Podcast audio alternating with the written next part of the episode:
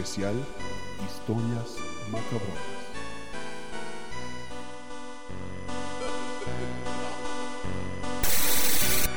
Advertencia, escuchar este podcast podría causarle pesadillas, insomnio y ansiedad.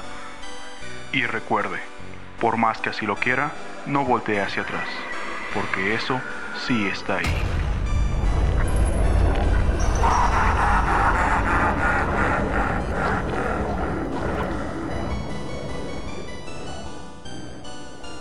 En este especial no se hicieron sacrificios humanos, invocaciones espectrales ni brujería.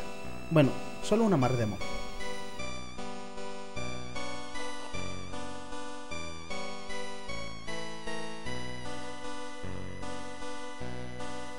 Muy buenas noches, gente. ¿Qué onda? ¿Qué onda?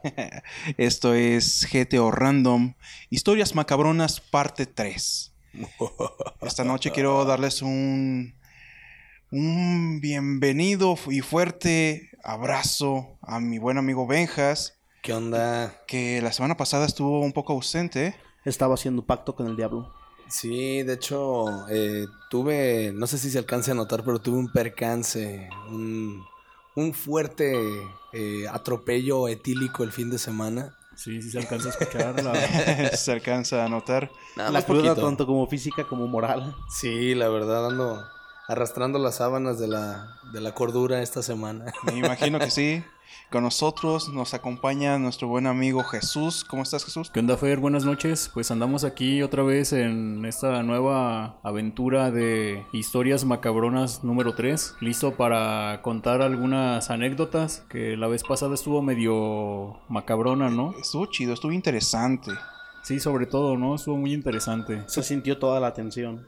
¿Y tú, Bombo, cómo estás? ¿Qué tal te la estás pasando? Muy bien, Fer, muchas gracias. Este, aquí andamos echándole ganas al, al 100%. Seguro te ves medio bajón, medio decaidón, medio oscuro. No, no, no, es que es...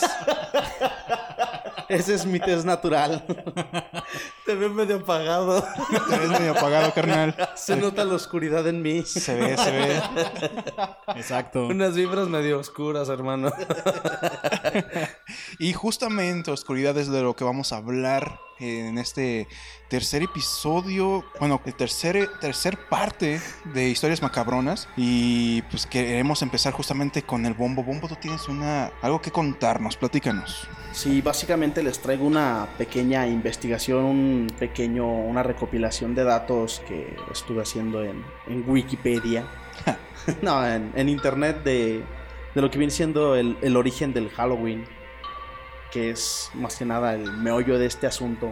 Tiene un origen bastante, bastante curioso. Sí, muy curioso y sobre todo antiguo. ¿Tú, Benjas, conoces algo acerca del, del Halloween, además de, de pedir dulces y las brujas? Pues yo solamente tengo, eh, no la duda, pero sí el, el, el Halloween que se ha tornado en estas últimas fechas. O sea, me refiero no, no a estas fechas de, de este año o el año pasado, sino de un tiempo para acá. Hay gente que no le gusta celebrarlo porque, entre comillas, no es una celebración mexicana, pero, oye, ¿y la Navidad? ¿A poco se creó en Guadalajara? Efectivamente, se creó en Guadalajara para todas aquellas personas que no lo sabían.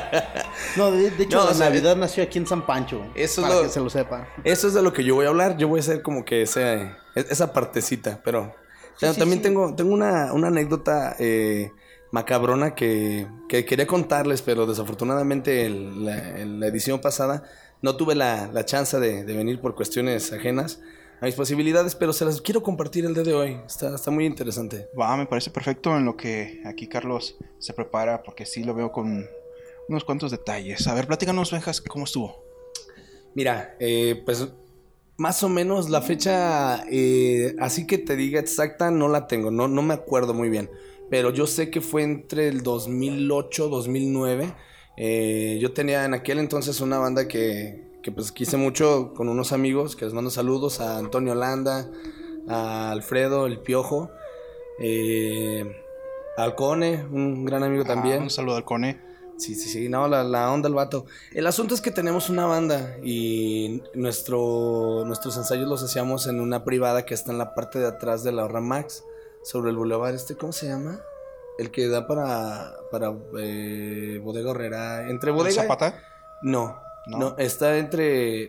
Donde está la, la escuela, ¿Niños héroes? Niños Héroes. No, ¿verdad? Sí, Sí, es niños No, sí héroes. es no. el Niños Héroes. Sí, porque el otro es... Eh, El niño héroes es el de la. ¿Cómo se ¿O es, es el niños héroes o es el H, col- H El colegio militar. No, ¿no? Sí, sí, sí, sí. No, No, Heroico es colegio el- militar. Sí, es el Niños Niños Héroes Héroes, es- creo. Bueno, el asunto es que es, en la privada está por atrás de, de la Ramax, que está ahí en el- Oh, eh, enfrente del mercado. El asunto es que eh, ahí estábamos ensayando, ¿verdad? Eh, nos habíamos enterado que cuando nuestro baterista, que en, en ese entonces era Antonio Landa, eh, Bantus le decíamos, le decimos, este, e- esa casa, como era una privada, eran dos, dos hileras de casas, la de la izquierda y la de la derecha, entonces tenían un, un este interfono en la parte de afuera, pues para tocar y que no caminaran tanto y nada más le abrían la puerta. Aquí el asunto es que eh, se sentían unas vibras raras, no digamos que feas, no, no lo sé, no sabría decirlo, pero todos sabíamos los que estábamos en esa casa que llegábamos de repente a cotorrear y todo, todos eh, nos, dimos cuenta y, y todos hablábamos de que ahí asustaban, de que ahí espantaban. Y se nos hizo muy raro porque en esa casa había do- dos perritos, o sea, era la, la familia, pero tenían dos perritos. Y ese día, en, particular, había unos, ah, lo- los perritos viendo de frente a las escaleras y normalmente pues se agarran brincando y corriendo y, ladrando. Se, le quedaban, se quedaron así como quietos viendo hacia las escaleras los dos perritos y les hablaban y nada más así como que volteaban y regresaban otra vez la mirada. Se les quedaban viendo fijamente a, a lo que eran las escaleras. Entonces, era así de, ah, caray, ¿qué onda? Después, eh, días después de que nos juntábamos ahí, porque era como nuestra, nuestro segundo hogar esa casa. La verdad es que sí estimamos mucho a, pues, la, familia Landa de ahí. Eh, no, lo pasábamos muy bien, muy bien. El asunto es que en ese cuarto donde, donde ensayábamos, nos quedábamos así varios ya cotorreando, ya noche. Y me acuerdo muy, muy clarito que ese día estábamos así platicando de lo que uno platica normalmente, de bobada y media, ¿no? Pero con la puerta cerrada. Entonces es imposible que la puerta del cuarto se abra sola, porque pues obvi- obviamente le tienes que girar a la perilla y abrirle. Entonces nosotros estábamos así cotorreando en el cuarto y la puerta estaba cerrada. Y no, no había absolutamente nadie del otro lado porque estábamos, yo me acuerdo que estaba sentado junto a la cama, eh, otros así amigos, éramos varios, éramos como siete, ocho chavos ahí adentro echando cotorreo y de repente se abre la puerta pero se escucha que gira en la perilla. Se abre la puerta lentamente y todos así de, ah caray, y la piel se hace, se encuera el chino, que le dicen. Lo raro es que uno, uno de los amigos que estaba ahí era Carlos Zavala, mi amigo, el famosísimo Pollis. Saludos al Pollis. Saludos al, al carnal Pollis. Resulta que dice, no seas maleducado y cierra la puerta. Y que se cierra la puerta con todo y el seguro. O sea, que le giran la perilla y se cierra la puerta y todavía el muy burlesco hombre se le ocurre decir, ya ves que te costaba. Pero todos así de, no manches, ¿qué onda? ¿Qué pedo con eso? O sea, la neta es que sí, me- sí me sacó un buen fart, un- un- una buena flatulencia para que no se escuche tan feo. Sí, sí, sí, sí. Y, y no, no manches, ya de esas hay muchísimas historias. Hay una foto donde normalmente hay un, un, un buen de chavos de los que nos juntábamos ahí, pero hay- se aprecia una cara entre las piernas de, de- no recuerdo si era Pollis y otra, otra persona, pero se aprecia una cara y todos así de, ah, caray, ¿qué onda con eso? Y no, pues sí, para ya hacerse como que presente en fotografías ya es algo ya pues muy extraño, ¿no? La verdad que sí. Ya la- de las últimas veces que, que- llegamos a ir, me acuerdo que yo llegué a tocar la puerta. eh, era el número 7, me acuerdo. De tocas. Y me contesta la voz de una mujer. Dicen, este, ¿quién es? Dije, ah, soy Benjas. Eh, ah, ok, voy. Y justo cuando me dicen voy, yo me asomo para ver quién viene. Y viene el primo de, de Toño. Se viene acercando. Él venía de, de la Ciudad de México. Entonces, pues era notorio el acento.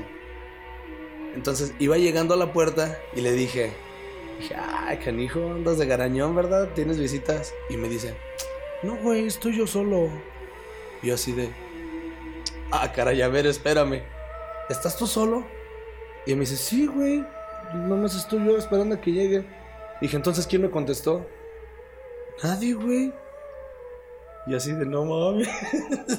Te lo juro que no quise entrar. O sea que pues, después, después de esa vez que, que tuviste como que la experiencia de, de cuando le gritaron que, cerra- que no fuera... ¿Qué? maleducado. Que no fuera maleducado, se siguió como que presentando ese Muchas tipo de- veces. Ay, qué caray. Lo, lo gracioso, o no, no lo gracioso, creo que es un- algo que no, no, no es bueno que pase, pero nos enteramos que en, eh, ahí hubo un, un joven se suicidó hace muchos años. Entonces sí me quedé así de, órale. Fíjate, le pasó como lo, lo mismo de la señora esta que nos mandó la, la historia, la que es anónima, ¿te acuerdas? Lo de las... De lo que viene siendo las las poquianchis. poquianchis, ¿verdad? O sea, se quedó como que la, la energía ahí, o como, lo- no sé cómo se La verdad no, no sé, pero sí, de que pasaban cosas muy extrañas, sí, o sea, ver lo de los perros que no se muevan, que de repente se abran las puertas solas y que se aparezcan en las imágenes y- o que te contesten y que nada más eh, sea la voz de una mujer y solamente esté un, un hombre, pues, está, está medio raro, ¿no? Muy raro. La verdad es que esas cosas sí me, me sacaron unos buenos Sí, pedos, bien- imagino que sí. bien rudos. Y ahora que ya se acerca el Halloween, platícanos, Bombo. Y no cualquier Halloween. Halloween del 2020. Halloween del 2020. Tienes Vamos a hacer una pausa y vamos a hacer unas predicciones rápidas. ¿Qué te puedes esperar tú después de todo lo que ya hemos vivido a través del año que nos puede ocurrir, güey? Lo- la cosa más peor, güey, que te imagines. A ver tu predicción, Bombo. Mi predicción es el levantamiento de Cthulhu. ¿De qué, güey? Ah, ya, ya, ya, Ah, güey, de ya. Cthulhu. Ando todavía medio acá, medio, medio asustado con las historias, güey. Es que sí, de repente te pones a pensar, güey. Y pues sí, como que no le encuentras relación con, con la realidad, ¿no? O sea, como que, Sí, lo que por no es... supuesto. Es que dime tú qué ha sido real. Bueno, o sea, razón, que, güey. que tenga dentro del contexto de algo normal este año, pues que... Sí, ¿verdad? Es que todos los acontecimientos han parecido como el inicio del apocalipsis, güey. el inicio de algo, de algo feo. Y he, he escuchado mucho, a, a mucha gente decir que el 2020 es el preparativo para el 2021. O sea, Sí, sí, son los spoilers de lo que se Sí, es- viene. Ah, claro. La introducción, para que la vayan conociendo, chavos. O sea que es la pura puntita, güey. Ándale, sí. Efectivamente. ahora sí que yo, la verdad es que me estoy preparando, ya tengo mi Lucille, mi, mi bat con, con púas. Con púas, claro. Y, y pues ando haciendo mi, mi cochinito de, de víveres enlatados. ya te andas acuartelando Por aquello tu, tu casa con antimotines y antizombies, Sí, sí, ¿no? sí, anti-zombies. Sí, te entiendo. Todos te entiendo. tenemos un apocalipsis favorito, ¿verdad? Lo que viene siendo este, ovnis, este, la, la avenida de Cthulhu, zombies, y Pues todo esto. Pero imagínatelo así, todos al mismo tiempo. No, ¿sabes qué, güey? A, a mí se me haría interesante. El apocalipsis que a mí me gustaría vivir sería que fuéramos tragados por un agujero negro, güey. ¿Te imaginas el espectáculo, güey, en el cielo, güey? Antes De- de o sea, morir. Antes de morir, güey. Cuando sabes que ya te va a cargar, dices tú, pues déjame te- saco mi, mi Q-Baby, un buen cigarrito y a ver cómo nos carga la ¿sabes por qué, reverenda. Porque, Efectivamente. porque siento que, el- que la inmensidad es algo a lo que no estamos acostumbrados, güey, ni, ni dimensionamos, Ni preparado. ni preparados. güey. Entonces yo siento que, que- imagínate ver un, un evento astronómico, güey, de que viene un agujero negro, güey, o, o algo celeste allá en el cielo, güey. Imagínate, güey. la- iba a sacar el mexicanazo, hermano, perdón. imagínate, imagínate la impresión, güey, que vas a sentir, güey. Y te vas a maravillar, aunque te vas a morir, güey. Pero vas a morir con algo que nunca ibas a ver en toda tu vida, güey. Digamos que va a ser un espectáculo único. Exactamente, güey. Sí, exacto. primera fila y vas a decir, no manches, me morí de la impresión. o sea, siento yo que sería un, un- buen final. Eh, pero yo optaría más por el, no sé, quizá me fui, me- en su momento fui muy fanático de la serie de Walking Dead y dije, estaría chido. O sea, de repente, imagínate que llegara a pasar que de repente hay de estos zombies y caminantes por todos lados. Yo digo que sería un muy buen desestrés quebrar un par de cabezas de ese, de, de ese calibre con un bat, la verdad. Es que imagínate, ya no habría trabajo, ya no, tiene- ya no hay preocupaciones de trabajo, ya no hay preocupaciones de dinero, Imagínate que te- ya no hay preocupaciones tanto por la sociedad del qué dirán, güey. Ahora es tu supervivencia quebrando los cráneos de otras cosas que fueron personas. Eso es sumamente divertido. Y la verdad es que estaría chido porque no habría prejuicios. Yo saldría con short y con botas. Y en octubre se festeja, justamente se celebra el día de Halloween. Y platícanos, Bombo, ¿tú tienes algo que decirnos acerca del Halloween, güey? Sí, sí. Oye, es- nos traes datos. Datos, ¿cómo se llaman? Datos curiosos. Sí, datos curiosos más que nada. Eh, si se fijan, eh, esta tradición viene de, de países este, celtas, de gente agresiva, gente poderosa. Así como el buen Fer que, que pudo madrearse a dos buenos cholos, ell- ellos lo, lo habrían festejado. Gente guerrera, güey. Gente no. guerrera, exacto, exacto. Gente que nace con espadas en las manos. des- des- descendientes de los dioses del. ¿De dónde, güey? De Los nórdicos. Los nórdicos, nórdicos, sí, sí, sí. El buen Del Thor. Valhalla. Lo bueno es que vaya la barba, mira. Ahí Sí, sí, y para ellos en estas fechas este, se celebraba el fin del verano, lo que viene siendo este, eh, la despedida del dios Sol eh, llamado Lug. Todos obviamente son hijos de- del buen Odín, ¿verdad? Entonces, este, para estas fechas ellos también dejaban lo que viene siendo la, la, eh, el cultivo porque pues ya ya ven, son países fríos, no se puede cultivar y más eh, aparte ya en temporadas de invierno pues ya de plano no, no puede sembrar nada. En honor a lo que viene siendo el dios le hacían sacrificios, le hacían ofrendas que se las llevaban a los druidas que vendrían, vendrían siendo como los, los sacerdotes de, de- de su religión y eran lo que viene siendo ofrendas de todo tipo, eran parte de las cosechas, eran este, tesoros que habían conseguido de los saqueos, eran esclavos que habían conseguido de los saqueos, se hacían sus sacrificios humanos, pero no podían hacer cualquier, este, cualquier sacrificio humano. Esta persona tenía que ser creyente de los dioses. O sea, que si ellos iban y saqueaban este, Inglaterra, que en ese tiempo era católica, o cristiana mejor dicho, tenían que convencer al esclavo de que aceptara a sus dioses para así poderlos sacrificar, porque si no los sacrificios no valdrían la pena. O sea, que lo si no creían, no lo sacrificaban. Efectivamente. Mira, pues, qué, buena, sí, qué buena chido, táctica. De hecho, e- es, es algo, ¿cómo se dice? Este, algo muy marcado en lo que viene siendo la serie Vikingos. No la he visto. Sí, Me la voy a chutar. En esta pequeña serie este se ve como el protagonista intenta convertir a su un esclavo que trajo Pero ese güey se hizo, terminó siendo vikingo, ¿no? sí pero no Sí, sí, sí me acuerdo que lo iban a sacrificar, pero se salvó, güey. sí pero precisamente porque no creía completamente en los dioses de este Bueno, ya, ya tiene, ya tiene un buen rato que la vi, güey. No recuerdo muy sí, bien. sí, fue por eso que se salvó. Es que como él no creía completamente en ellos, decidieron no sacrificarlo precisamente por eso, porque no vale de nada su sacrificio con alguien que no, no tiene sus mismas creencias. Oh. Qué manera, ¿no? Imagínate si eso se, se hiciera, se hubiera hecho aquí en, en- con los aztecas. No. Oye, ¿tú quiere- crees en, en, en Quetzalcóatl? No, yo soy, yo soy más de, ¿cómo se llama? Huitzilopochtli. El, el, ¿Tlaloc? no, el, el de los mayas, este, Quetzalcoatl. no, Quetzalcóatl No. era el de los, de los aztecas. Sí, era...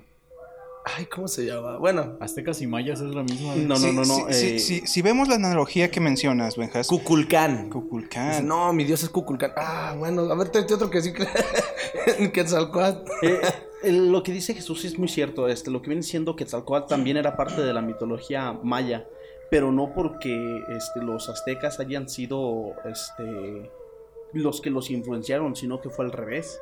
No, sí, o sea, Mayas. evidentemente Sí, los mayas son muchísimo más antiguos que los aztecas. No, no, no, no, no. Los aztecas quisieron conquistar a los mayas, fueron con ejércitos y, y- y demás allí, pero este, lo que viene siendo la ciencia, la cultura, este, todo el conocimiento maya sorprendió tanto a los aztecas que decidieron, ¿sabes qué, compa? A ustedes no los tocamos. Y onda, entonces ¿eh? la serpiente emplumada que baja por la, lo que viene siendo la pirámide de Chichen Itza, fue lo que se le, se le adoptó el nombre de Quetzalcóatl también al dios que fue a, a lo que viene siendo al otro lado de- de- del mar y que era el que esperaban los aztecas. Pero era Kukulcán. Ese era Kulkulcán. Ajá. El de, el de los dioses mayas era Kukulcán. Perdón, güey, te saqué de onda con la esa. Sí, sí, sí, dije, ¿qué pedo, güey? Que saque garruñas, güey. O sea, ¿Qué- agarraron, qué? Su, agarraron su ideología. Ah, oh, ya, ya. Yo dije, apriétate una teta, qué pedo. Réscate los ¿Trae comezón o algo? ¿Qué onda? Dije, qué pedo. ¿Se está tronando los nudillos o qué show? Estoy lanzando unos pinches poderes acá. Unas buenas, unas vibras oscuras, güey. Ándale, güey. Ay, güey. Es que debieron haber visto, amigos. Eh, hizo la mano como de araña, mi, mi amigo, mi estimado Jesús. Sí, sí, sí. Hizo, es que Y el hizo bombo la- se quedó así como con cara de, ¿What the fuck? Hizo la seña de, de, de, de cuando aprietas una teta. Como que te quería estrujar algo, Sí, definitivamente. exacto. No, no, no, ya. Eso no va a Ay, salir. güey. Mentes sucias, amigos. Regresando, regresando al tema de, de lo que vienen siendo los celtas, cuando el cristianismo, el catolicismo comenzó a tomar un auge mayor y comenzaron a, a erradicar esta creencia, lo más fácil que hicieron ellos fue tomar sus creencias y cambiarlas por otras. Y a esta creencia se les dio el Día de Todos los Santos. Ah, eso ahora tiene mucho sentido todo, güey. Entonces, o sea que por eso te agarran de pendejo el día de todos los santos, güey. No, deja eso. El nombre de Halloween viene precisamente de las siglas en inglés de este día. ¿Del día de todos los santos? All Hallows Eve. Órale. El. Día de Todos los Santos, por eso se le atribuye ya Halloween. Pero traes algún dato de por qué entonces se le atribuye más a lo a como a las brujas y todo eso? ¿Será porque eran Por la quema de o brujas. qué onda? Sí, sí, lo que viene siendo la, que- la quema de, de brujas este, en los tiempos de la Inquisición. Se hacía mucho porque decían que esta gente en, esta, eh, en estas fechas sacrificaban a, las personas, sacrificaban niños, se robaban, a, hacían sus ritos paganos y por eso en estas fechas se le atribuye a, a lo que viene siendo la quema de brujas, a, a las brujas que se aparecen porque se vienen a vengar de lo que les hizo la, la Inquisición. Oh, qué interesante, güey. Ahora ya no volveré a ver el Halloween de la misma manera. Claro que hoy en día mucha gente se atribuye el Halloween por fiestas, borracheras y dependiendo la zona y el lugar. sí, bueno, sí, y- y claro, las- e- es que re- realmente las verdaderas tradiciones originales se van deformando, güey. Qué, qué bonito sería seguir quemando brujas. sí, sí, qué, qué hermoso sería. Entre comillas, ¿no, güey? Pues, te, te cae gorda tu vecino y ¡ah, bruja, bruja! Brujas, sí. No solo eso, brujas y paganos. Porque ya ves que hay un esa anécdota de las brujas de Salem, o sea, nadie estaba seguro de que eran brujas, güey. O sea, con el simple hecho de que te señalaran y que eras bruja, güey. O sea, un argumento hasta del más incrédulo Es- o qué se puede- del más mentiroso del pueblo, güey, era suficiente para hacerle una, un juicio a, a la bruja, entre comillas, ¿no? Es como lo que se está dando hoy en día eh, con lo que viene siendo el, En las el redes sociales, feminismo. ¿o qué? El feminismo y también en los en el ámbito laboral. Sí, tienes razón, güey. Hay mucha, hay, hay mucha quema de brujas, se podría decir así, en, en redes sociales, ¿no? El, el más mínimo error que cometas, güey, por cul- culturalmente, que tengas el- la educación de, de alguna manera o distinta a lo que piensan los demás, es suficiente para hacerte trizas, güey. Es que no es necesariamente que cometas el error, aunque tú ya le caigas mal a alguna persona, te empieza a acusar y toda la gente te va a empezar a acusar a ti y te van a... Tú necesitas conseguir las pruebas, como que en aquel tiempo ellas tenían que conseguir las pruebas de que no eran brujas, pero ¿cómo consigues tú pruebas de algo que, que nunca ha sucedido? Por eso siempre sean buena onda, sin, pero no lleguen a ser tan buena onda, porque también los que son muy buena onda caen mal. Sí, sí, sí. Y tampoco sean tóxicos como yo. ¿Qué onda con estas generaciones, verdad? Sí está, está medio raro. Eh, siento yo que eh, las redes sociales, fuera de ayudar, están dividiendo mucho la- eh, por opiniones muy, muy radicales, nada más. Eh, normalmente antes era de que hablabas y decías algo, y opinabas y se discutía el punto. Hoy no.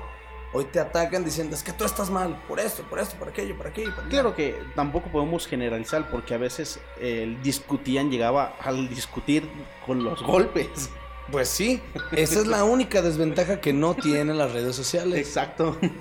Digo, todos son revolucionarios, to- todos somos expertos, todos somos revolucionarios, todos somos...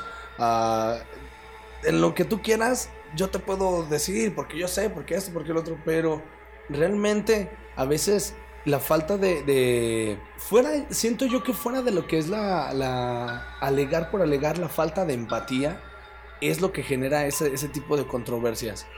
Que, que no o el exceso de la misma. Y, y la falta de control, es autocontrol, Exacto, sí. ¿no? Perdón, la falta de autocontrol, ¿no? También pudiera influir ahí mucho. Sí, O sea, sí, güey, porque la empatía, digo, pues te pones en el lugar de la otra gente, ¿no? También, y pero a falta de eso, pues aquí nomás mis chicharrones truenan y es donde todo se, se desvirtúa, ¿no? ahí es donde ya está mal el, el show. Pero Sí. bueno, esos ya son otros Sí, sí, cantares. ya, ya hablaremos de eso en otra ocasión. Bueno, aquí ya, tienes más datos tú, Bombo, de... De- del Halloween, ¿Del por el momento este, quedamos pausados. Este, damos paso a alguna Entonces- anécdota. No, eh, fa- falta Fer no ha dicho cómo sería su apocalipsis o, o su, Oh, cierto, cierto. su final Ah. apocalíptico favorito, güey. Mi apocalipsis preferido, o mi favorito, el ideal, al igual que Benjas, coincido en que debe ser un apocalipsis zombie. Ya les había mencionado anteriormente que tengo un plan específico de supervivencia zombie. Pero, bueno, supongamos que Benjas ya me ganó ese apocalipsis zombie. Creo que me gustaría un apocalipsis contra las máquinas. Para que la humanidad sea erradicada completamente. Oye, está, está genial eso, ¿eh? Y, y creo que no está muy descabellado. Fu- O sea, fuera de los zombies, pues sí está ahorita, yo creo que la tecnología no, pero yo creo que estamos más... Más real. propensos a las máquinas. Sí, güey. Por supuesto, porque hoy en día, véanlo así, hasta cierto punto, hoy en día cada persona que tiene un celular en su mano es mitad máquina. ¿Por qué? Porque tiene acceso a información en todo el mundo. Puedes navegar y conocer otras partes del planeta tan solo teniendo tu aparato en tu mano, güey. Y creo que, no sé si fue la semana pasada o este mismo mes o meses pasados, hablaron sobre un chip neuronal, ¿no? Ya que te iba a conectar a internet.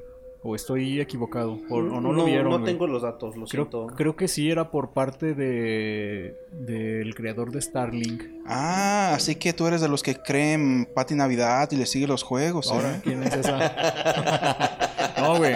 Que- I'll creo be que- back. Pero Creo que, Eh, creo que Elon Musk sí estaba teniendo ese tipo de, de experimentos ya, güey. O sea, tratar de implantarte un chip neuronal ya para...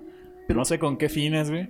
Pero fíjate, eh, este chip neuronal, neuronal sería un avance enorme en lo que viene siendo tanto como la cien- ciencia como la neuro- neurolo- neurología. Y en la guerra. Y en la Imagínate un chip neuronal que te mande una descarga eléctrica al cerebro y Y te ahí quedó. despedorras, güey. Por eso, yo creo que eso hasta cierto Creo punto hasta, hasta me dio miedo cuando. Más que, cuando más Fer que en la guerra, sería como para controlar también a lo que viene siendo la sociedad. Imagínate, güey, imagínate, me cae gordo aquel güey porque me anda haciendo tal cosa, güey. Le estás dando, eh, sí es cierto, o sea, das la, la, la facilidad de, pues ya nada más que te prendan el chip y ahí quedaste y ya. O te dejan loco, imagínate, güey. Sí, ¿Qué, tanto llevarán? o, o- o si existe la posibilidad en un futuro tra- que traigas ya un chip, güey. Que te dejen loco va a ser cuestión de presionar un botón, güey. O también se podría dar el caso de la realidad virtual, en el que te, te, te controlan ya por medio del chip, te meten en un trance, en un sueño, como lo que viene siendo la Matrix. ¿Y cómo aseguras que esto no es un sueño? Exacto. Güey. Pellizca- te tienes que pellizcar la tetilla izquierda, güey.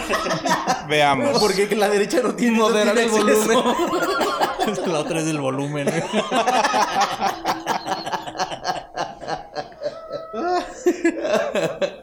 No, pero bueno, eh, esto de, de- son de apocalipsis que uno, uno piensa y, y que sería como que nuestro favorito o el menos peor. Es lo que, lo que estamos hablando, pero predicciones eh, posibles de lo que es. Porque Ah, normalmente, eh, normalmente eh, te fijaste que este año siempre aplicaban la de a ver, este mes que fue. Y luego Sí. salió este mes, y luego salió esto, y luego esto, y luego esto, y luego esto se calmó todo a partir de septiembre, entre comillas, porque si, Estamos- no, si no son pandemias, si no son noticias de esa, Estamos en el ojo del huracán. No Sí. creas, no. Ah, ah, bueno, eh, antes eso, que acabas, eso que acabas de mencionar es muy cierto. A lo mejor estamos en el ojo del huracán. Ahorita está todo tranquilo. ¿Por qué? Un apocalipsis posible sería una guerra, güey. Sí. Una guerra nuclear en la cual actualmente existen tantas armas nucleares que se podría acabar el mundo cientos de veces. continuas. Bueno, el mundo no, güey. El Bueno, humano. bueno, el ser humano, la humanidad. La, la vida, el estilo de vida como tal. Exactamente. El, el punto al que voy es que, por ejemplo, ahorita las cosas se sienten entre comillas tranquilas, pero hace algunos días escuché, poco antes de, de, bueno, con todo este desmadre que está dado viendo entre Trump y, las elecciones, ajá, justamente eh, el primer ministro de China mencionó eh, en un, ¿cómo? En, una- en un evento público, a lo mejor una conferencia, un evento público, menciona o cierra su participación dirigiéndose a, a sus Fuerzas Armadas con prepárense para la guerra, haciendo referencia a los ataques que ha habido últimamente de Trump hacia la nación china, que estoy seguro que es la realmente, realmente la siguiente potencia mundial. Y creo que también había otro, bueno, otro indicador de un riesgo de una posible guerra, güey. Había una unión de, varias monedas, ¿no? Que, que querían hacerle, le querían hacer frente ya a la criptomoneda o algo así, no recuerdo muy bien. Y a la libra de Facebook, güey. O sea, ahorita yo creo que está el mundo en su pleno apogeo de Juego de Tronos, güey. Efectivamente, sí. Pues tal vez no sea el pleno apogeo, puesto que esto se repite. Bueno, más bien Se en su repite. preparación, ¿no? Ajá, e- es la siguiente etapa. Ujú. Anteriormente fue a lo mejor con la Primera y Segunda Guerra Mundial. Anteriormente esa la Guerra de los 30 años. Anteriormente esa la Guerra de los 100 años. Todo el mundo ha sido un mapa de Risk. Para los que piensan que somos pacíficos, decepción. Sí. Nunca lo hemos sido y, y posiblemente nunca lo seremos. Somos bélicos. Sí. Efectivamente. A diferencia de mi compañero Fernando, yo quiero discernir en lo que viene siendo un apocalipsis nuclear. ¿Por qué? Porque para mi punto de vista, a ninguno de lo que vienen siendo los que vienen siendo poderosos en el mundo les conviene un desastre de esa, de esa magnitud.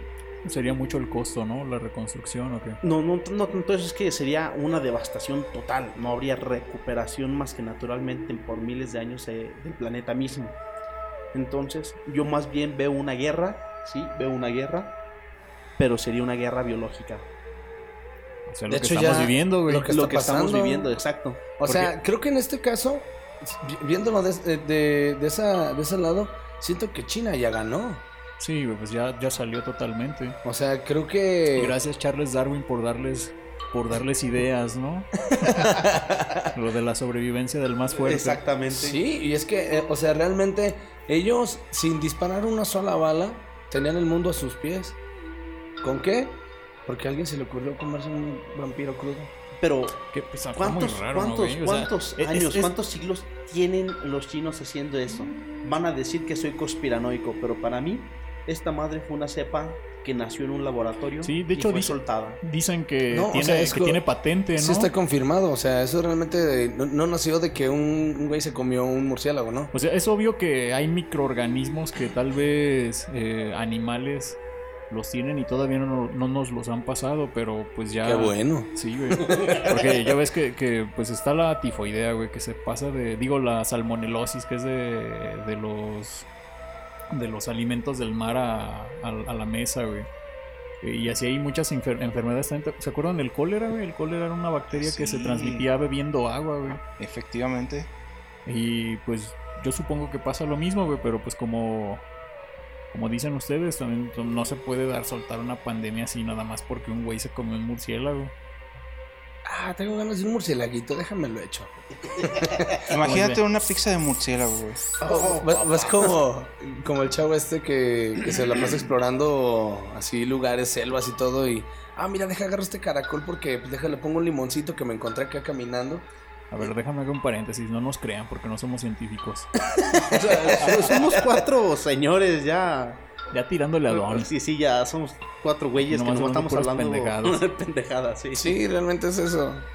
Pero sí, me imagino que, que el, regresando ya a lo que es el tema de, de las guerras, siento que, que esto, independientemente de que haya sido una enfermedad, de que pegó muy, muy duro en, en la economía mundial y de que, porque sí es cierto, al hacer la supuesta cura, si se, se crea un virus, ¿para qué fin o con qué fin? Obviamente, pues para seguir generando. Y ahí es donde yo siento que pues, dijeron, ¿sabes qué? Vamos a, a inyectarle varo a las farmacéuticas. Y ahí es donde... Sí, nacieron también hay mucho, a mucha especulación. ¿no? También acerca de eso. De hecho, no sé si sabían que la lepra volvió a brotar. Sí, en Y, la- y los bubónicos, ¿cómo se llaman esas madres? peste peste bubónica. bubónica Bubónica, también, güey. sí, güey. Y, y también creo que también hasta un virus desconocido que anda por ahí, ¿no? ¿No escucharon que cuando estaban haciendo las pruebas en pacientes eh, positivos de COVID, a un güey le resultó un virus extraño que no conocen? O sea, no mames, güey. Eso, Lo siento, eso es lo que no nos lo espera, güey. ese. Eso es lo que nos espera Era un güey que- después de, que después de Halloween, crocodile. güey. No sé, güey. O sea, yo cuando leí esa noticia dije, sea, no salimos del COVID y ya tenemos aquí en, en puerta un virus extraño que nadie ha conocido. ¿Se imaginan una, un- una fusión, una combinación entre el coronavirus, el COVID, güey, y el ébola, güey? No, no manches. El güey. ébola es una enfermedad realmente desastrosa, güey. Realmente te hace sangrar por todos los orificios O sea, posibles. realmente te te, pudres deshace. de dentro para afuera. te deshace por dentro, güey. Precisamente fue por esto que esta enfermedad no se esparció como el, como el COVID.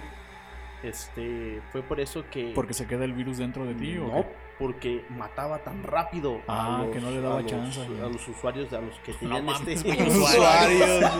Portadores. Portadores. Ay, no mames. Ébola por internet, déjame pido mi dosis. Necesitas usuario y contraseña para acceder, güey, se me A olvidó los- mi a los contraseña. portadores de este, Fer. de este virus. ¿Aún traes ganas de dar latigazos, güey? Definitivamente sí. Ahí va, negro. ¡Toma! No Sí, mames, no, no, no, no, pero es- eso es lo que, lo que quería decir era que a los Portadores. portadores, de este, de este Virus. virus. Los mata tan rápido que no alcanzaban a llegar a otro lugar, a otro país, a otro continente Era- para seguir esparciendo. Eran este horas virus. lo que les daba de vida. De entre horas y días. Días. Les voy a hablar de algo realmente interesante. ¿Ustedes tienen idea de qué es un críptido? He escuchado eh, más por historias de YouTube. Lo que son como. No sé a ciencia cierta que sean, pero siempre lo asocian con animales extraños, ¿no? Efectivamente, un críptido es un ser extraño. Este ser puede ser cualquier cosa, ¿no? Un críptido muy conocido es pie grande. O- Bigfoot. Oh, No, sabía que. El chupacabras. El no sabía- chupacabras es sabía que otro. este- este se, se pudieran catalogar como críptidos. Sí, eh, hay muchos, eh, muchos... El monstruo del Loch Ness. Inclusive el, el monstruo del lago Ness es otro críptido. Hay muchísimos. Y hay un críptido que se me hizo muy interesante. Justamente eh, este críptido es como de la región chilena, viene del país de Chile, principalmente de la mitología mapuche y la mitología chilota. Este críptido se conoce como el imbunche. El imbunche es un ser generalmente de sexo masculino que se utiliza como guardián. Es de, de la mitología o de la religión chilota y digamos que su estatus es como el cuidador principalmente de cuevas. güey. O- Esta criatura es un ser deforme. En sí en sí, imbunche significa persona o ser deforme. Y les voy a describir un poco más o menos de cómo, cómo es este ser. Para crear un imbunche, A ver, ya aquí ya está entrando el- como que la atmósfera más pesada, ¿no? Y ahorita sí, ya con hecho. el imbunche. El- Vamos a hablar algo de, de- de alquimia, por favor. No, no intente reproducir esto en sus casas. en serio no intente esto en casa. Bueno. Ah, o sea que hay una fórmula para Es, llamarlo. ¿qué es pedo? justamente lo que les voy a explicar ahorita. El imbunche. Para crear un imbunche, según las creencias chilenas eh, en esta región, se necesita primero que nada un recién nacido. Un bebé recién nacido de no más de tres semanas. Preferentemente sin bautizar. Una vez que se consigue este niño, el brujo que lo va a tratar le rompe la pierna izquierda. Ay, no manches. ¿Qué onda? Se la dobla hacia la espalda y se la cose para que la tenga pegada a la espalda. Ya me dieron los escalofríos. güey. Sí, Eh, inventes. Esto, bueno, es en sus creencias, obviamente. Este ser después se le empieza a alimentar con leche de cabra. Se le mantiene encerrado en una cueva. A este ser, conforme va creciendo, para que no escape, se le disloca generalmente ya sean los brazos o las piernas para que no pueda escapar. Se mueve de una manera en la cual como que da brinquitos, por esto que básicamente camina en tres patas, ¿no? Los dos brazos al frente y la pierna que queda bien atrás. Es un ser realmente... Si ustedes han visto Constantine, hay un ser que justamente es el imbunche o representa al imbunche. Es este, este ser bastante extraño. Si tienen chance de, de checarlo, es algo justamente increíble. Y bueno, una vez que este ser va creciendo, va madurando, se le va, eh, se le va untando con algunas, eh, con algunos brebajes, con algunas hierbas, haciendo que su vello, de, su vello vaya creciendo en todo el cuerpo, en el pecho, en la espalda, va creciendo más, más pelo. Este llega a ser un poco eh, grueso y se va decolorando. Hasta cierto punto se vuelve blanquizo. Ahí es donde yo voy a conseguir esas hierbas. De, hecho, de hecho, es lo que viene a mi mente. Si realmente quisieran hacer dinero, ese sería como el tónico perfecto para la calvicie. que minoxidil ni que nada. para tener una barba perfecta. El punto aquí es que, y una vez que ya este ser madura, después se le tiene que alimentar con carne humana, ya que su su sistema digestivo está un poco más fuerte, se alimenta con carne humana. A este ser no se le, no se le enseña a hablar como tal. Realmente no se comunica con, pues, con palabras, sino con eh, sonidos guturales, con quejidos, con gemidos. Para la, para la, eh, digamos como para la comunión, para el conjunto de, brujos de la región, en la cueva en la que se mantiene este ser eh, es como el templo de, estos brujos. O sea que es, una especie de Igor para... Efectivamente, llega a ser un Igor y hasta cierto mm, punto como, como un oráculo, porque se le consulta cuando, cuando hay estas juntas, estas reuniones de brujos, se le llega a consultar a veces para algún mal que necesitan ejercer y se le consulta, eh, depende a lo que el ser logre mencionarlo. Lo, más bien logre decirles, solamente les dice, eh, bueno, acepta o declina las propuestas que los brujos tienen de, lo, lo que sea que vayan a hacer. Ahora, este ser se mantiene en la cueva una vez que ya se adaptó a ella, eh, cuida la cueva para intrusos, ¿no? No, permiten, eh, no permite que nadie entre. Si ve, si logra alguien entrar, adiós. Esta persona va a fallecer. Una de dos, o porque el imbunche se enoja de que entró sin permiso o simplemente el imbunche tenía hambre. Porque un imbunche solamente puede escapar de la cueva si el brujo muere o si simplemente el brujo olvida el imbunche, deja la cueva.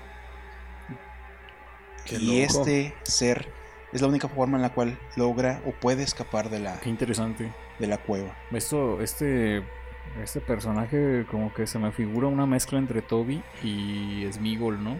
Toby de Harry Potter y Smigol del Señor de los Anillos. Pero, ¿qué fin tiene? Eh, por lo que yo entendí del, del, relato, de la explicación de Fernando, es el protector, es el guardián, es como si estuvieras creando un Doberman para que cuide la entrada de, tu, de tu templo, de tu... una cueva. De tu cueva. Sí, es que tu, zona de trabajo, por así decirlo, el trabajo de...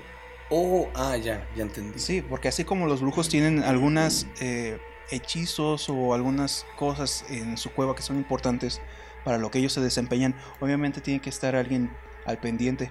Ah, otra cosa que se me, se me olvidó mencionarles y que me parece muy interesante Además de que este ser no logra, una de las cosas por las cuales este ser no logra hablar es porque se le bifurca la lengua, se le parte en dos, como serpiente. Como serpiente. Esto obviamente no, eh, lo hace aún más, más terrorífico. Digamos que es como la secretaria del abogado. Ahora, eh, ¿Sí? sí, o sea, es el que está cuidando la entrada y es el que le avisa al brujo, en este caso es de, ¿sabes qué? ¿Me lo puedo comer? ¿sabes qué? Pues, ¿Traes Adelante. hambre? Échate unos taquitos de lengua. Efectivamente. Ahora, eh, esto me, me recuerda a un, un relato que me platicó un amigo que su papá es trailero. Y puede ser que muchos no crean en esta historia. Yo, sinceramente, en cuanto la, la escuché, tampoco lo creí porque se me hizo algo extremadamente fantasioso. Me dice que, que su padre eh, iba a eso de las 3 de la mañana en una carretera entre lo que viene siendo Guanajuato y San Luis Potosí. Y iban en caravana. Él le tocó ir hasta atrás de la, de la que viene siendo lo, que viene siendo la caravana de, camiones. Y enfrente de él iba un, camión con cerdos, transpo- transportando cerdos. Y dice que eh, de repente se observó, alcanzó a vislumbrar que, que los cerdos estaban muy inquietos y estaban gritando, estaban chillando. Y le prestó más atención al camión y observó una figura humanoide encima de, este camión, golpeando las jaulas, intentando sacar un- un cerdo, un animalito de allí. Entonces, este, por radio se lo comunicó a su compañero, es que, güey, te van a robar la mercancía, cabrón, te, te- te están... O sea, pensó que... Sí, sí, pensó que alguien ya, ya se les había subido para empezar a, a desmantelar lo que viene siendo el, el camión. Y lo que hizo su compañero camionero fue este, encender luces intermitentes y empezar a sacudir el camión. Empezar a sacudir el camión por el camino. Y observó cómo esta figura cayó del camión.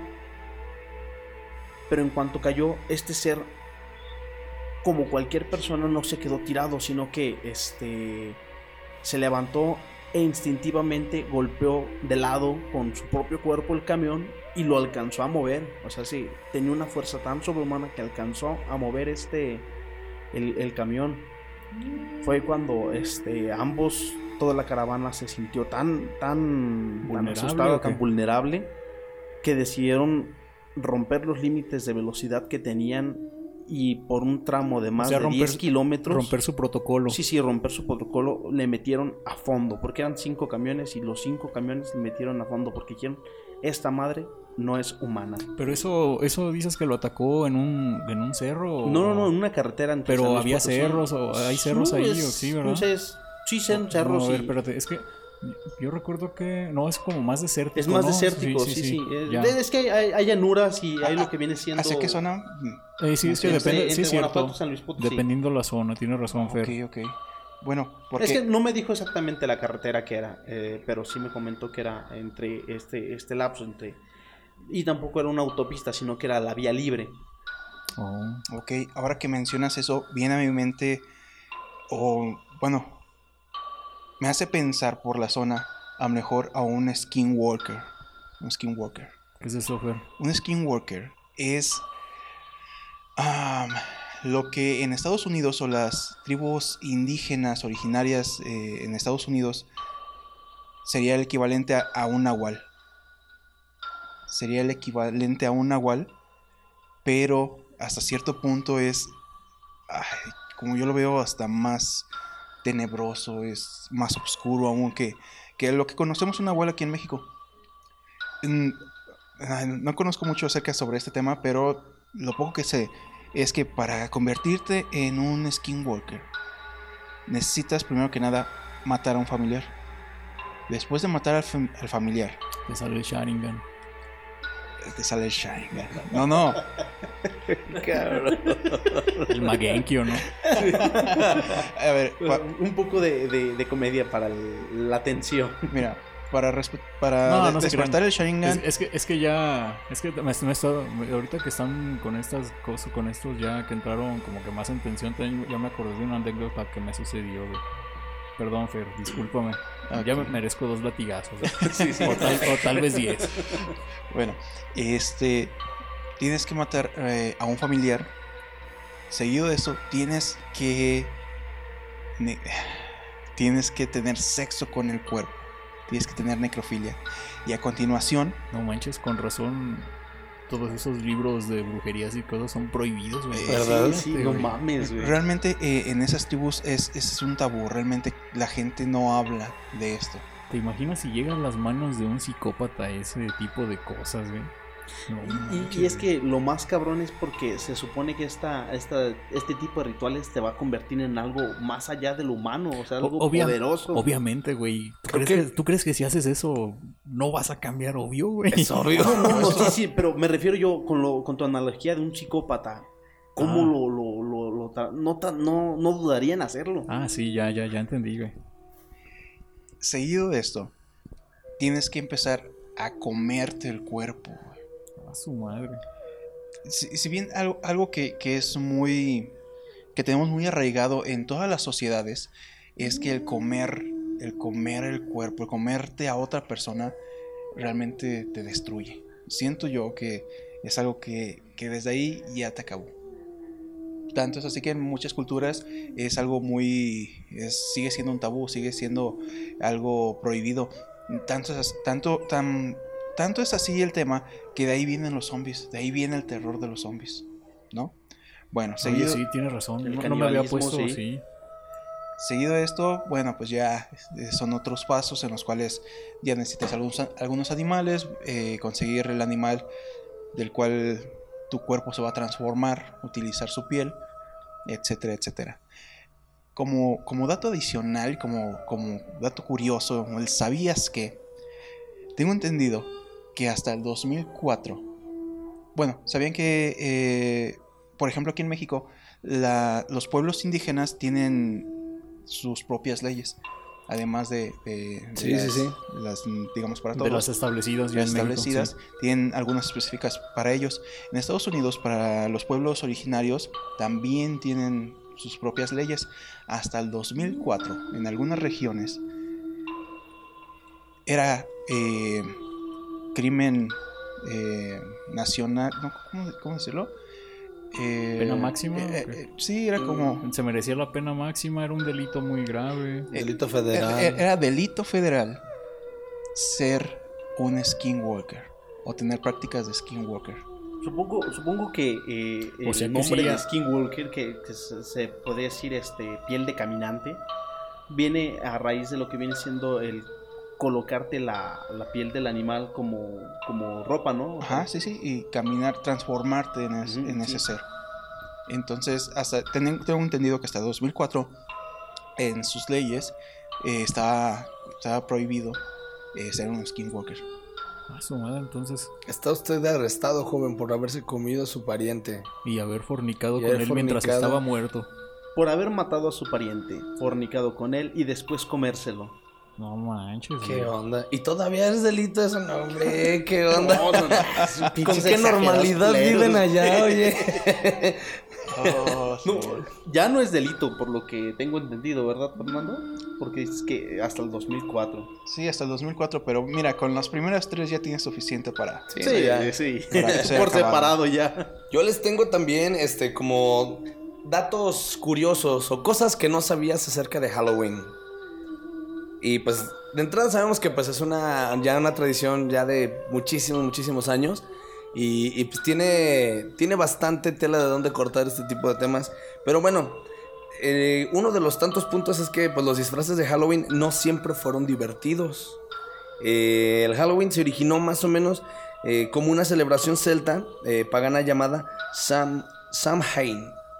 Eh, durante el Samhain, las personas eh, supersticiosas creían que los recién muertos eh, volverían como espíritus pues a merodear por la tierra. Y asustados por esta idea, eh, los locales se disfrazaban para, mantener a los espíritus tranquilos. Y pues en ese entonces no había tiendas para comprar disfraces ni nada de eso. Así que los tenían que hacer a mano con pieles de animal y hasta usando cabezas de vacas o toros. No manches, imagínate, güey, vivir en esa época y en toparte a un Habría niño. sido ¿no? glorioso para mí. Sí, güey, y toparte a un niño, güey. Con cabeza de vaca, ¿qué onda? No, güey, tú vestido y el niño ahí mirándote. No, lo, lo- lo gracioso, o- o lo, lo que sí me sacaría de pedo muy, muy cabrón es de ir caminando y ver a un niño con una cabeza de vaca. y En vez de una cabeza de humano. Sí. O ah, con caray. una cabeza de humano cargando. Supongo, supongo, Ay, supongo Imagínate. también que, que gracias a esta, a esta mitología nacieron los, los llamados berserkers. Ver, que, ¿qué es eso, que utilizaban este, piel de, de oso, mataban a Oh, los osos. ¿Esos no eran guerreros nórdicos? Sí, güey? guerreros Sí, ¿verdad? nórdicos, celtas. Se este, mataban a los osos, se ponían sus pieles y decían que obtenían sus poderes de, de, de- de los osos mediante una droga que utilizaban para perder el control, este, perder la razón y, y eran los Oh, guerreros más temidos de Entonces, de- estas- de ahí viene ya el término de cuando andas así en modo berserker. Exactamente. Órale, Para que veas. qué interesante, güey. Otro dato que también, este, pues no, no está tan tenebroso, pero sí es un golpe eh, para los que están en contra del capitalismo. el Halloween es todo un negocio. Güey, no creo que alguien esté en contra del capitalismo. Tal vez en cómo se maneja el capitalismo, pero... No, no, no, no, es que ¿Te sí gustaría gente- volver a limpiarte con piedras, güey? Hay gente con que la está en mano? contra Yo del prefiero usar hojas de plátano. No, man. Deja, deja eso con el Pero, de pero dulce, güey. espero que en los tamales oaxaqueños, güey. No, de verdad que, bueno, el- sin contar Navidad, Halloween es una celebración de las más costosas de todo el año, ya que aproximadamente cerca de 8 billones de dólares se gastan al año en disfraces, dulces y fiestas. Entonces no es la más terrorífica, güey. Es la más chida, ¿no? Sí, hoy O en sea- día, hoy en día ya es lo que Bueno, viene siendo la más. Tú como comerciante, Benjas, bueno, tu familia como comerciante, entonces es de las más chidas, güey. Ah, no, sí, o sea, empieza la... Nosotros decimos, eh, no, bueno, normalmente cuando uno toma... Si no fuera 2020, ¿verdad? Hay que Exacto. aclarar, güey. aclarando. Aclarando, ya que, ya que es 2020, pues jodida toda, toda la, todo Todos tipo de parejos, negocios. sí. Este. Y pues bueno, el Halloween nació en Irlanda. eh, el Halloween evolucionó después de, pues, de haber sido la celebración celta pagana Samhain, eh, la cual se originó pues en Irlanda, obviamente. Ya después pasó a, a- a expandirse a- de manera pues monumental alrededor de todo el mundo. Sí, la, la trajeron los refugiados irlandeses que vinieron con los colonizadores de Estados Unidos. o Lo que se podría conocer, conocer como los Estados Unidos hoy en día. Fíjate, por eso pensamos que, que Halloween se celebra en Estados Que es, Unidos. que es tradición nacida de Gringa. ¿verdad? Gringa, exacto. Pero bueno, así se le atribuyen muchos poderes también, ¿no? A los EUA. Como que fueron los que vencieron la Segunda Guerra, güey. Sí, sí, se, se dice que ellos crearon la hamburguesa o crearon la pizza güey. cuando están muy lejos Fíjate, de la fíjate, realidad. güey, el poder de los medios. Para que veas. Pero bueno, el asunto es que también, ojo aquí, muchachas, eh, para que le- se pongan su disfraz. Porque el disfraz más popular es el de bruja. Oh. Y no estamos hablando de la suegra. ni el de Paquita del barrio. ni- Créeme que por un momento pensé que ibas a decir la conejita sexy. Yo Pues- pensé que ibas a decir enfermera. En- en- enfermera de trabajador, de, de turnos nocturnos. Sí. Pues para que vean en Halloween. Pero yo creo eh, que ya, ya, ca- ya cada quien nombró sus fetiches, ¿no? También soy un maldito furro. Pues más o menos para la época hay cerca de 6 millones de brujas rondando por las calles.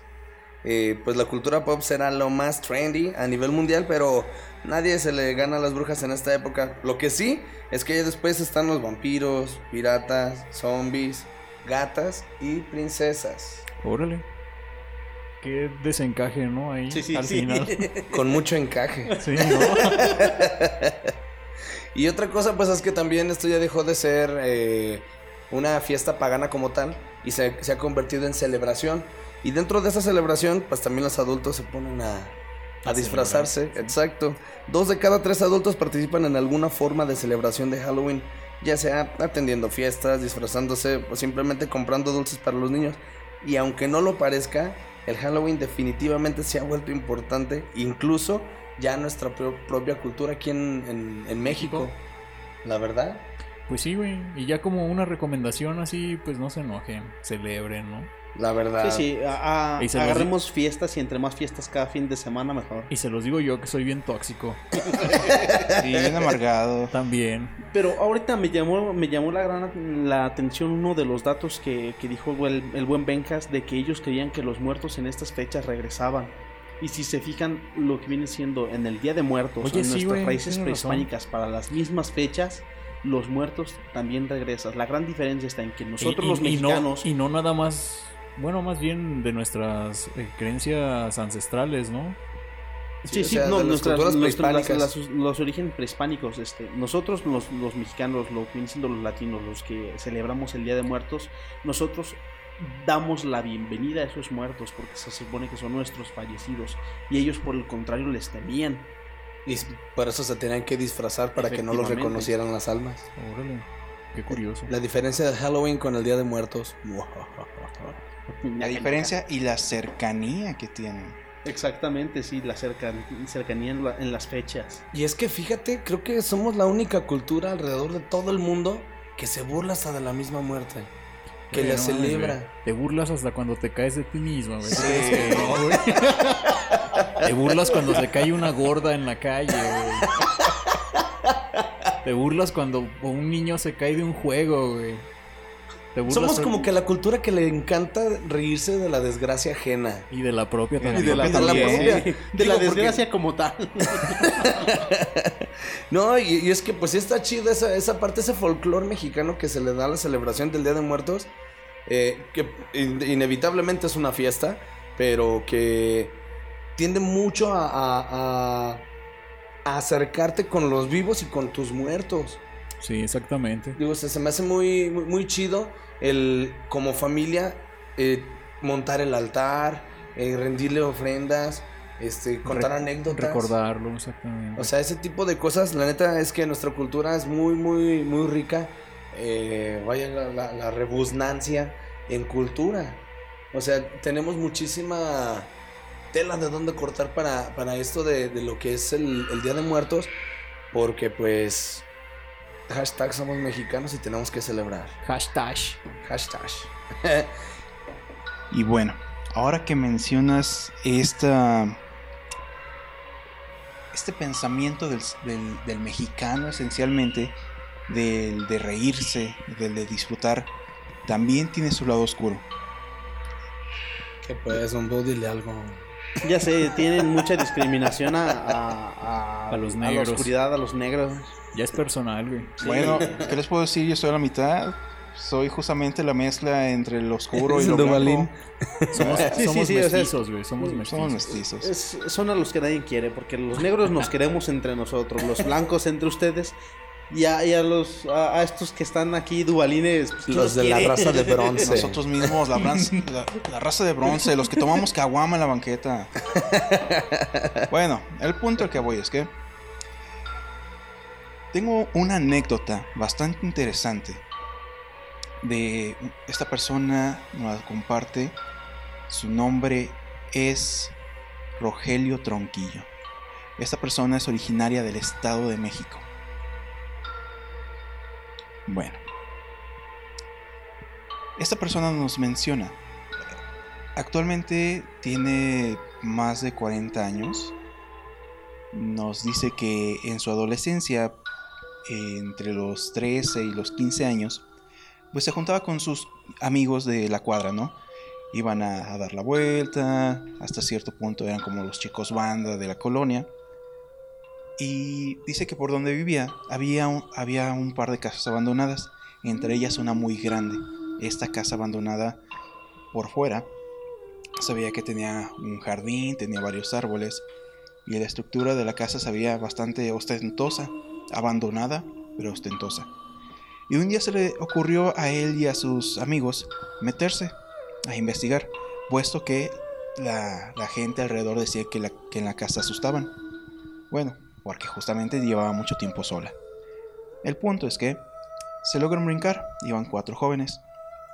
Al llegar a la puerta principal, la puerta es una puerta grande de madera, se veía sólida. Eh, intentaron abrirla, no se pudo. Eh, dieron un, un par de, de patadas y nada. El punto es que la puerta estaba muy sólida, no la lograban abrir. Entonces decidieron regresar con herramienta. Dijeron, vamos a entrar a esta casa. Van. Y lo único que lograron encontrar eran unos niños. Realmente lo único que lograron encontrar fue un pequeño martillo y un desarmador. Entonces llegan, me platica que ponen el desarmador junto a la bisagra y cuando le van a dar el primer golpe con el martillo, la puerta cayó sola. O sea, no la tocaron y se cayó. Aún no, aún no la tocaron y cayó, pero cayó hacia, Hacia el- afuera, hacia ellos, hacia donde ellos estaban. Como si lo hubieran empujado de adentro. Como si lo hubieran Como empujado queriendo adentro, advertirles. queriendo no advertirles. Intenten hacer nada. queriendo a lo mejor acabar con ellos. No sé, el punto es que No querían, no querían que entraran. viene la, la puerta encima, se logran quitar el polvo, eh, ya saben, el polvo, la tierra, y entran. Se les hizo muy extraño, pero aún así entraron. Me describe esta persona que al entrar, pues se veía pues como un recibidor bastante, bastante ostentoso, todavía con muchas cosas. Todavía se veían muchos cuadros, los floreros, algunas, eh, algunas bancas. Ya entran como hacia el lado de la sala, estaban los sillones, los sofás. Algunos estaban tapados, otros estaban descubiertos. Igual todo lleno de polvo y de tierra. Siguen avanzando. Y casi al fondo de, de- de la casa llegan al comedor. El comedor estaba completamente lleno de polvo y de tierra. Pero la mesa estaba servida. Obviamente no estaba el pavo recién, recién cocinado, ¿no? No estaban ahí las, las enchiladas recién hechas. Pero estaban los platos servidos y al parecer tenían restos como de comida de que se fueron así simplemente. Iban a cenar y se fueron. Me menciona que del lado del- del- de la mesa que da como hacia la cocina se ven algunos platos, algunos trastes tirados, se ven ahí copas de cristal rotas, porque la, la mesa dice que la, que la mesa era larga y grande, que era como para mínimo, mínimo unas 14 personas. Todas estaban las sillas y todo estaba servido, estaban copas, estaban los cubiertos, estaba todo, todo perfectamente como para la cena. Llegan a esa parte y se ve como si hubiera habido una discusión, como si se hubieran aventado pues justamente los cubiertos, las, las copas, los platos. Pasan hacia el lado de la cocina, igual está todo, está todo perfecto. Bueno, abandonado, pero lleno. Total, salen de ahí, siguen caminando y logran ver como eh, esta persona lo describe como un confesionario, como hay en las, en las iglesias católicas, como este cuartito de madera donde está el padre y escucha las confesiones de las personas. Y están ahí inspeccionando, husmeando. Y logran ver que tiene como una puerta falsa. La logran recorrer justamente del lado derecho de este asiento. Logran abrir la puerta. Y, este, y esto da hacia unas escaleras en- en caracol. Hacia un sótano. Antes de... Yo, esto está como una película de terror, güey. Sí, sí. Cuando me lo platicaron realmente yo estaba bastante, bastante escéptico a lo que me estaba platicando. Pensé que me estaban choreando. Pero la expresión de esta persona en su rostro cuando me lo platicó realmente no denotaba, no denotaba que fuera Mentira, inventado. mentira. Sí, porque se veía su, su recuerdo en su rostro se veía. Creo que esto podría dar a entender, a darnos a, a- a ver lo peligroso que vienen, siendo las exploraciones urbanas. El urbex, ¿no? Como le llaman. Ándale. Sí, efectivamente. Dicen que no, no bajaron en ese momento. Cerraron la puerta. Esta casa pues tenía dos o tres pisos más hacia arriba. Y dicen que escuchaban como hacia arriba se estuvieran moviendo los muebles, como si estuvieran arrastrando una mesa, una silla. No mames, güey, qué miedo. En ese momento pensaron en dividirse. Unos fue arriba, otros siguen abajo. Pero algo les decía que no, que no se dividieran. Entonces decidieron ir los cuatro juntos. Siguieron rondando por la casa. Y, lo, y llegan a una... Nos me describe esta persona una puerta grande, como de unos dos metros de altura. Que en medio tenía un óvalo y una figura que él no reconocía en el óvalo estaba como una, una un vitral, una figura que él no, no, no le hallaba sentido, no le hallaba forma. La puerta estaba abierta, entran. Es un pequeño pasillo como de un metro y medio, dos metros, totalmente oscuro, y dan hacia un salón. Este salón menciona que las paredes estaban tapizadas como terciopelo rojo. No mames. La, tenía una alfombra de color café eh, rojizo también. Al momento de voltear hacia arriba, ven que en el techo se formaba, bueno, hasta cierto punto como una cúpula. el- la estructura estaba hecha como una cúpula, no completamente. Como si fuera una capilla. Mm, no una capilla, pero digamos como el, el- el óvalo, ¿no? Y estaban pintadas en, en el techo, el techo era negro y había como la figura como de estrellas, como puntos blancos, como si fuera una constelación, como si fuera el cielo. Dice que, bueno, ven esa parte, más adelante, en medio del salón pues está la alfombra, al fondo está como un librero, un sillón, un sofá. De su lado derecho justamente entrando, pero del lado derecho, ven una mesa. En la mesa encuentran dagas. Dice que son unas dagas como un poco onduladas, como la forma de... Como de sacrificio. Ajá, sí, como, como la forma como de una serpiente onduladas, que eran tres dagas. Mm, pues una grande que a lo mejor eran de unos 50 centímetros, una más pequeña como de, de 40, 30 y la más chiquita que era entre 20, 25 centímetros. Ya, siguen ahí indagando y me platica esta persona que va un poco más adentro en el salón y ve bueno, est- estas personas, estos chavos que, que entraron a la, a la casa, no tenían más que unas lamparitas pequeñas, ¿no? Así chiquitas que no la usaban mucho. Dice que él va con su lamparita, levanta la lámpara hacia arriba y ve un demonio. ¿Pintado? Ve eh, en la parte de, de la, de la pared que justamente llega o que topa con el techo un- la cabeza de un cerdo, como de un jabalí, con sus eh, colmillos O sea, grandes no, saliendo. no estaba pintado. No, no estaba pintado. Era, bueno, él, él dice que su primera impresión fue de, de un demonio, porque se ve la cara de un cerdo salvaje, de un jabalí, con una expresión realmente horrenda, como de odio, enojo, eh, como si lo fuera a atacar, que, sal- que salía justamente como de esa esquina, daba hacia, hacia el centro del salón, en medio de su boca tenía como una lámpara, que supongo que era para dar luz justamente al centro del salón. Dice él que al ver esta, esta cabeza disecada de ese cerdo, pero que era un cerdo grande, no era un cerdo eh, de esos que se ven para las carnitas, ¿no? Dice que, que dice que a lo mejor la cabeza Oh, bueno, gracias por sacarnos del Sí, trance. es que efectivamente era la cabeza de un jabalí. Sí, sí, un cerdo salvaje realmente grande. Dice que, que, fácilmente, que fácilmente la mitad de su cuerpo cabía en la boca del jabalí. Ah, no O sea, realmente- Era enorme, güey. Realmente era enorme. Total. Al ver esto, él, él ya siente que eso no está bien y les pide a sus, a sus amigos que, que se vayan. Entonces, mm, dos están de sí, sí, vámonos. Pero hay un tercero que dice, no, vamos a la, par- a la planta de arriba. A lo mejor en- puñetas. a lo mejor ahí ya encontramos algo de valor. Eh, es- esta última persona como que estaba intentando buscar algo de valor, ¿no? Mm. Entonces dice que van saliendo de la habitación y empiezan a escuchar ruidos.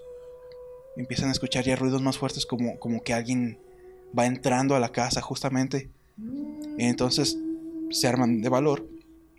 Van los cuatro chicos y se asoman a, pues como hacia la puerta. Antes de eso, hay un paréntesis, antes de llegar a esa parte. Eh, también menciona que en el jardín lo que logró ver a través del interior de la casa hacia afuera por las ventanas es que había un jardín en el cual había varios bustos, eh, esculturas de, de- personas, obviamente como de- del pecho hacia arriba, ¿no? Eso es un busto. Ah, bueno. Sí, ya- ya, por alguna razón me imaginé tetillas flotando. Yo te iba a decir, No no, manches, estaba con madres la fiesta. Sí, bueno, en, en escultura un busto es justamente sí, una sí. persona de... Nada más para quitarle un poquito de tensión a esto, Claro. ¿verdad? Y- y No, se- pero el Bombi sí pensaba que sí, o sea. Pero Sí, por, eso, por, eso, muy- por eso vayan a la escuela, jóvenes. Por favor, terminen la prepa. Terminan la prepa. El punto es, bueno, que ve esto, se le hace algo muy extraño. Y bueno, total. Van los cuatro chavos hacia la puerta para ver qué, qué era ese, ese ruido. Y lo que encontraron fue algo que realmente espanta a cualquiera. Algo que realmente a cualquiera hace que se le baje la sangre. Una persona muerta. cuatro policías. Ah, su Ah, No, pues sí. Sí, resulta que vecinos de, de- de ahí aledaños escucharon justamente el ruido de la puerta que alguien se había caído, habían visto que alguien meterse y llamaron a la, po- a la policía. Justamente la policía fue a ver que... No manches, ¿te imaginas la ¿Qué contraparte pasaba? de la policía también? Ah, no mames, güey, se escuchan ruidos. Todos asustados, güey. Sí, No, pero No, lo- lo- imagínate la sangre fría de los policías, güey.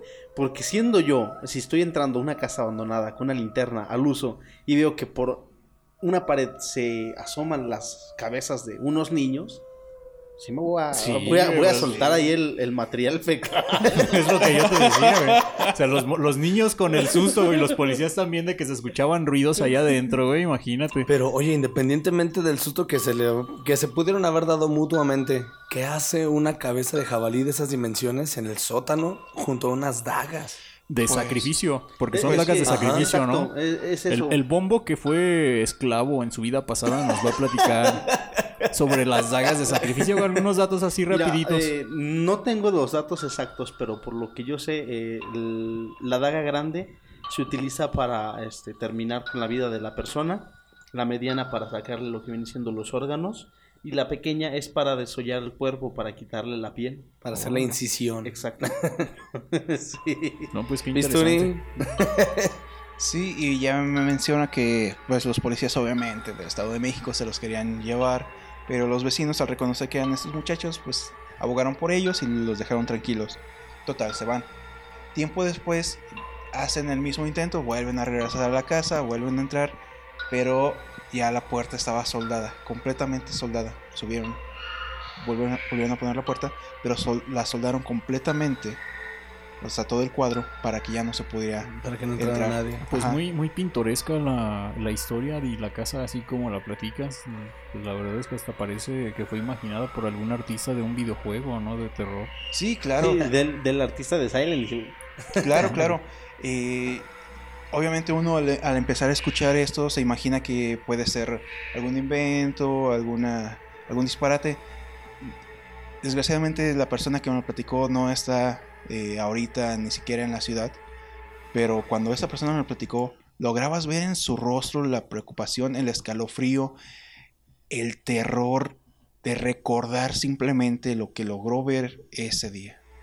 Y es que analízalo, este, la gente del lugar nunca intentó este, sacar las cosas o, o no, el mismo gobierno no intentó vender la casa, independientemente de que yo hubiese estado abandonada, precisamente por los hechos que se pudieron haber sucedido en este lugar.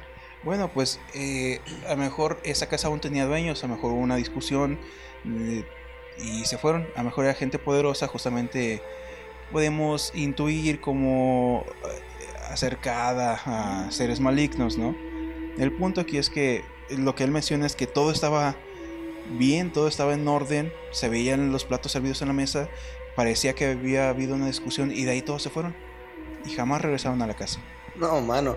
Si yo supiera que me mandan una casa con esas características, ¿tú crees que.? No, yo ni regalada No, la no, no, quería, no, no, la no, verdad. pues, obviamente vas a sacar todas las cosas, güey. Bueno, yo igual como mercadólogo lo haría un... Un museo.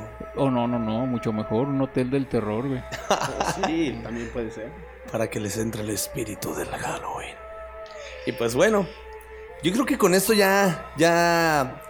Deberíamos callarnos, ¿no? Tantitito. Sí. Nos explayamos demasiado. Sí. Bueno, vámonos despidiendo, eh, amigos, amigas, los que estuvieron aquí este, escuchándonos y sobre todo soportando los ladridos de estos cuatro jóvenes que no tienen nada que hacer.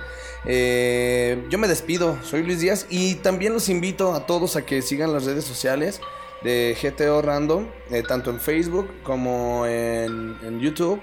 Y que compartan, que compartan nuestras, eh, estas historias y también que nos hagan llegar sus anécdotas, ¿sí o no, mi estimado Fer? Por supuesto, saben que aquí lo más importante es que las historias o las anécdotas más importantes son las que ustedes han vivido, a las que ustedes les han pasado. Así que no, no teman, envíenos sus anécdotas, aquí las platicaremos, aquí las comentaremos y las daremos a conocer a los demás. Y como ya lo mencionó el buen Benjas, sigan la página de, de GTO Random eh, denle like, por favor, suscríbanse en la página de YouTube, en el canal de YouTube y compartan para que llegue a más personas. Yo fui, soy y seguiré siendo el buen Fercho. Yo soy Jesús, muy buenas noches, gracias por escucharnos y si llegan hasta el final y escriben la palabra que enseguida les voy a dar, se ganan un like. Hola. Yo me despido, soy el bombo. Yo fui Luis Díaz, soy y seré como dijo mi estimado Fer. Pues bueno, nos andamos viendo la próxima semana. Claro. Va, que Claro. va. La semana, La ¿qué les parece si la próxima semana lo hacemos más interesante? Nos traemos, aparte de las historias o vivencias, algunos de los rituales más escabrosos para Halloween. Yo les voy a traer, eh, me late eso, yo les voy a traer en el próximo programa lugares embrujados en Guanajuato y a- en específico aquí en San Francisco. Excelente. Sí, sí, yo también les traeré lo que vienen siendo los pequeños rituales que cualquier persona puede hacer en su casa cuando esté de, de vago, cuando no tenga nada que hacer y, y quiere invocar a, a los espíritus de- del más allá. Por Para el supuesto. más acá. Y bueno, ya que estamos hablando de, ri- de rituales satánicos y, e invocaciones, justamente eh, buscaré la manera de contactar a una persona para que nos venga o se comunique con nosotros para hablar justamente de estos temas. Una persona que, que creo yo ha tenido bastante contacto con uno de estos seres.